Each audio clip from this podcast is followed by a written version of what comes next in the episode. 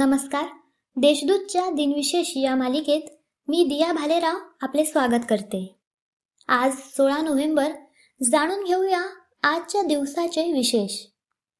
चला मग आजच्या दिवसाची सुरुवात करूया सुंदर विचारांनी. आपल्याला किती लोक ओळखतात याला महत्त्व नाही. तर ते आपल्याला का ओळखतात याला महत्त्व आहे? अठराशे अडुसष्टमध्ये लॅकियर आणि नानसेन या शास्त्रज्ञांनी खग्रास सूर्यग्रहणाचा अभ्यास करून हेलियमचा शोध लावला. ग्रीक सूर्यदेवता हेलिऑसवरून त्या वायूला हे नाव देण्यात आले आहे. स्वातंत्र्य सैनिक समाज सुधारक आणि तत्वज्ञानी अॅनी बेझंट यांचे अठराशे त्र्याण्णवमध्ये भारतात आगमन झाले. जन्माने ख्रिश्चन व मनाने हिंदू असे त्या स्वतःबद्दल नेहमी म्हणत होत्या. भारताच्या स्वातंत्र्याचा त्यांनी सदैव पुरस्कार केला. त्यांना भारताच्या स्वातंत्र्य लढ्याच्या इतिहासात महत्त्वाचे स्थान आहे. संयुक्त राष्ट्र शैक्षणिक वैज्ञानिक व सांस्कृतिक संस्था म्हणजेच युनेस्कोची स्थापना सोळा नोव्हेंबर एकोणीसशे पंचेचाळीस रोजी झाली. शिक्षण विज्ञान व संस्कृतीमधील आंतरराष्ट्रीय सहयोग वाढवून जगामध्ये शांतता व सुरक्षा कायम करण्याचे कार्य युनेस्को करते. आता पाहू कोणत्या चर्चित चेहऱ्यांचा आज जन्म झाला.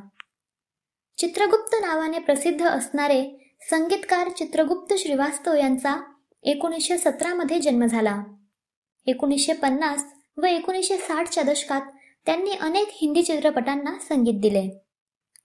मराठी व हिंदी नाट्यसृष्टी व चित्रपटसृष्टीतील अभिनेते व दिग्दर्शक डॉक्टर श्रीराम बाळकृष्ण लागू यांचा एकोणीसशे सत्तावीसमध्ये जन्म झाला.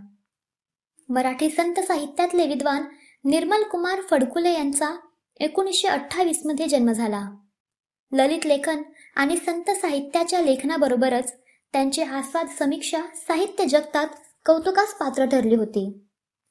अभिनेत्री मीनाक्षी शेषाद्री यांचा एकोणीसशे त्रेसष्टमध्ये जन्म झाला.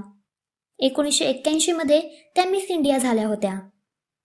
प्रसिद्ध बॅडमिंटनपटू सायना नेहवालचे शिक्षक पुलेल्ला गोपीचंद यांचा जन्म एकोणीसशे त्र्याहत्तरमध्ये झाला.